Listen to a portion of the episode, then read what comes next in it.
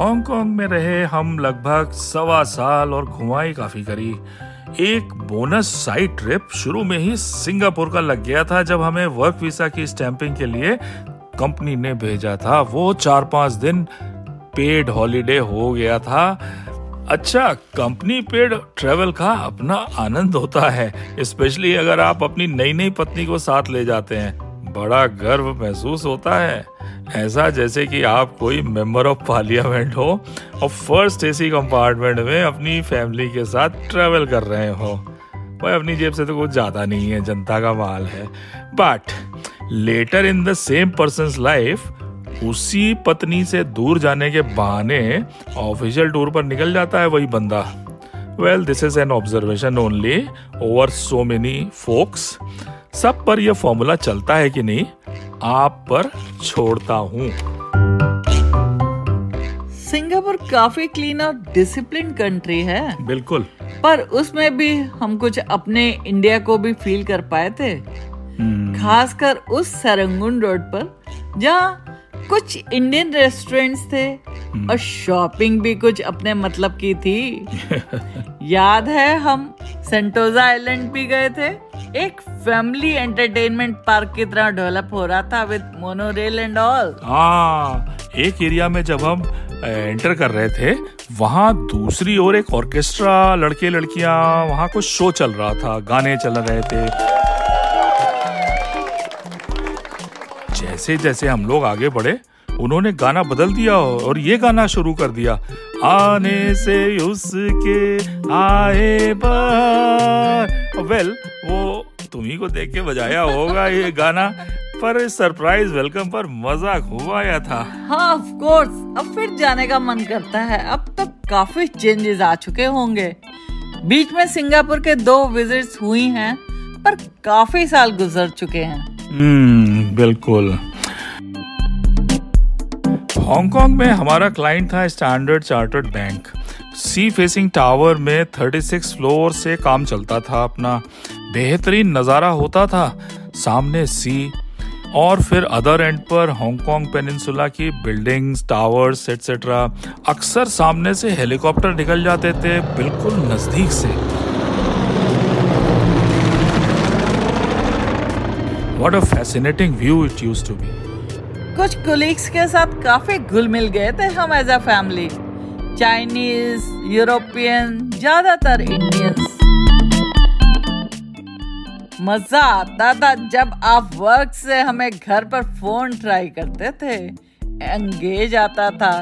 10-15 minute तक engage होने के बाद धड़कने बढ़ जाती थी मियाँ आपकी, ये सोचकर कि कहीं लंबी लंबी गुफ्तगू आखिर किस बंदे से चल रही हैं? क्यों?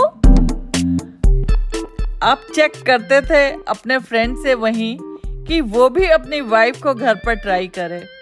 उसका फ़ोन भी एंगेज एंगेज तो होगा ही, जब दोनों की पत्नियाँ आपस में लगी रहेंगी।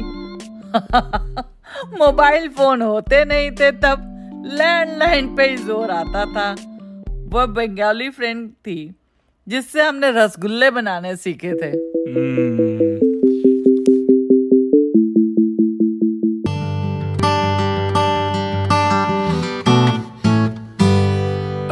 बड़ा कॉमन सा नज़ारा जगह जगह पर देखने को मिलता था हांगकांग में। यंग जोड़े कपल्स दो जिस्म मगर एक जान है हम एक दिल के दो अरमान है हम। ये आपको कहीं भी मिल जाते थे चाहे वो आप पुल पे जा रहे हो फुटपाथ में। हो पार्क में हो मार्केट में जा रहे हो। शुरू में तो बड़ा अजीब सा ऑकवर्ड लगता था। पर धीरे धीरे वी वुड बॉदर मच खैर प्रेम से रहो भैया नो प्रॉब्लम्स हमें क्या? अच्छा जब वहाँ के लोकल्स की बात हो रही है हांगकांग चाइनीज़ में जनरली एक एरोगेंस होती थी। Superiority complex being part of British colony में भी। इन कंट्रास्ट जो लोग मेनलैंड चाइना के होते थे काफ़ी सबमिसिव एंड पोलाइट होते थे। हाँ एक बार बस स्टॉप पर खड़े थे, एक मिडिल एजेड चाइनीज़ जो लग रहा था कि मेनलैंड से है चाइना से, आकर हमसे किसी बस के बारे में इंक्वायरी करी।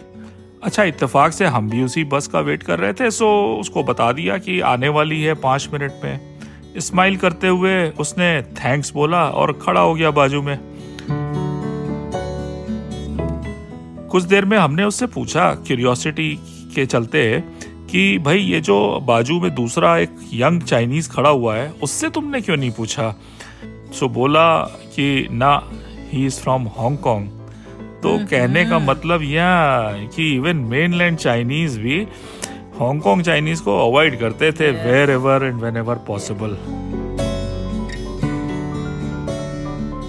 अच्छा मैडम अ, कुछ दिन पहले आपने ज़िक्र करा था किसी समर्थ के बारे में। तुम्हारा पुराना दोस्त था ना? Look I am good at guessing घंटा। ओह तो दोस्त नहीं था? जो जानना चाहते हैं? हाँ हाँ। पहले कल्पना की मिस्ट्री क्या है बताए? अरे यार it was just a word that I use एक शब्द यूज़ किया था कोई बंदी वंदी नहीं है। झूठ। तुमने मुझे समझ क्या रखा है? सलीम की अनारकली? कि बादशाह अकबर आए और दीवार में चुनवाने का ऐलान कर दिया। मैं ऐसे चुपचाप दीवार में नहीं बंद होने वाली। हम आज की लक्ष्मी बाई हैं समझे? ओहो कहाँ की बात? कहाँ ले जा रही हो अनारकली आ, मेरा मतलब मैडम?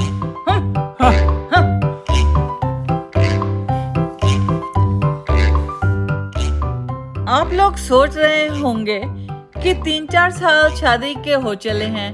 क्या झगड़े वगड़े होते हैं आपस में? या फिर ऐसे ही घूमना फिरना वगैरह वगैरह अरे भैया जहाँ दो शख्स ऐसे रिश्ते में बंधे हों जोड़े के रूप में यानी पति पत्नी आधुनिक मानसिकता यानी हिंदी में बोले तो मॉडर्न मेंटालिटी को ज़्यादा देर सस्टेन करना बहुत ही चैलेंजिंग हो जाता है दोनों पक्ष के लिए।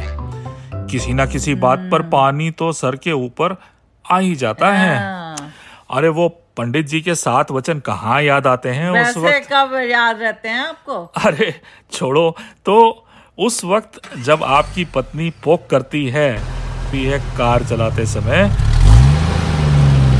अरे अरे सीधे देखो गाड़ी कहाँ जा रही है?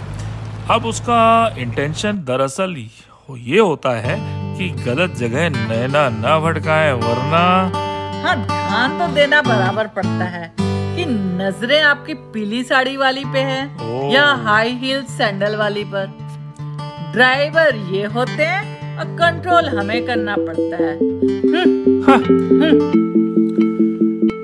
लाइफ में कभी कभी ऐसा कुछ घटता है, आपको हिला कर रख देता है। कुछ इस तरह कि जिसे आसानी से भुलाया नहीं जा सकता है। मीठी से चल रही ज़िंदगी में एक खट्टास, कड़वापन का पल ले आता है। अपना किस्सा कुछ यूँ है। हमारा घर ऑफ़िस से ज़्यादा दूर न था। 10-15 मिनट मेट्रो से लगते थे। जनरली हम लंच पर घर आते थे। एक रोज लंच की तैयारी कर रही थी। दूध चढ़ा दिया था उबालने को और निकली कूड़ा फेंकने अपने थर्टीन फ्लोर के बिन में। वापस आई। मेन डोर ऑटो लॉक हो गया था। खट से। चाबी अंदर बेटा अंदर दरवाज़ा बंद। मैं बाहर। खोलने की कोशिश कर रही थी, धक्का दिया। और बेटे को बोल रही थी कि अंदर से खोलो। पर वो ढाई पौने तीन साल का बच्चा रो रहा था।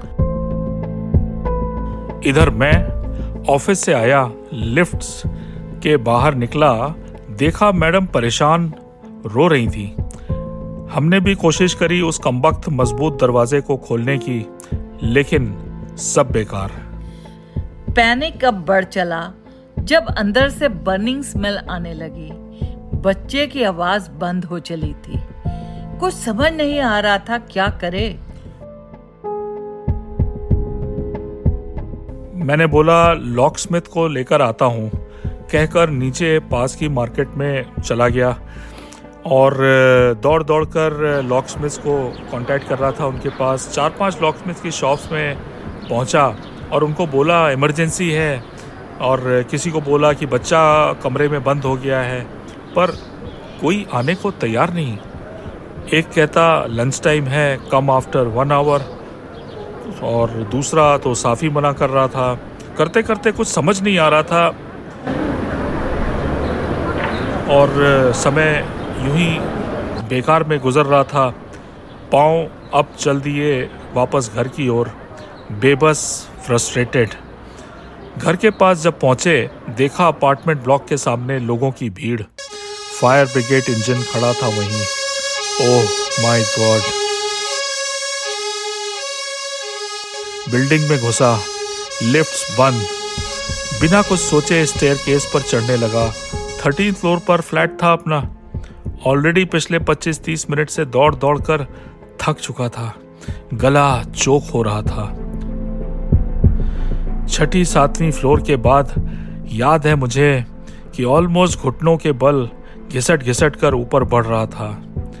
फाइनली पहुँचा तेरहवीं मंजिल पर। फायरमैन दरवाज़ा तोड़ रहे थे, कुछ ही मिनटों में दरवाज़ा टूटा। बेटा अंदर बेडरूम में सहमा था पर ठीक ठाक था। फायर ब्रिगेड वाले बच्चे को इनके साथ हॉस्पिटल ले गए, चेकअप के लिए as a protocol thankfully no injuries कुछ देर बाद हताश हम फर्श पे बैठे थे। यही बात कर रहे थे, इस जगह अधिक नहीं रहना है। सर पर मानो तो कोई हथौड़े मार रहा हो, और बार बार सामने वो तस्वीर सामने आ रही थी जब मैं दौड़ दौड़ कर लॉक स्मिथ से गिड़गिड़ा रहा था विनती कर रहा था। एनीवे anyway, ज़िंदगी में निर्णय लिए जाते हैं सो हम लोगों ने भी लिया मूव ऑन जहाँ पर एम्पैथी नहीं जहाँ संवेदनशीलता नहीं आपकी तकलीफ़ के लिए सोच समझ के कदम रखना पड़ता है ऐसे जगह पर ऐसे लोगों के साथ। किसी ने सही कहा है। One should not regret anything in life if it is good it is wonderful if it is bad it is experience बिल्कुल। लैंग्वेज बैरियर्स कल्चरल चैलेंजेस के बीच ज़िंदगी के ऐसे एक्सपीरियंसेस का एहसास हमको मज़बूत बनाता है। और दूसरे लोग यदि ऐसी परिस्थितियों में हों, आगे बढ़कर कैसे हाथ बढ़ाना है, ये भी सिखाता है।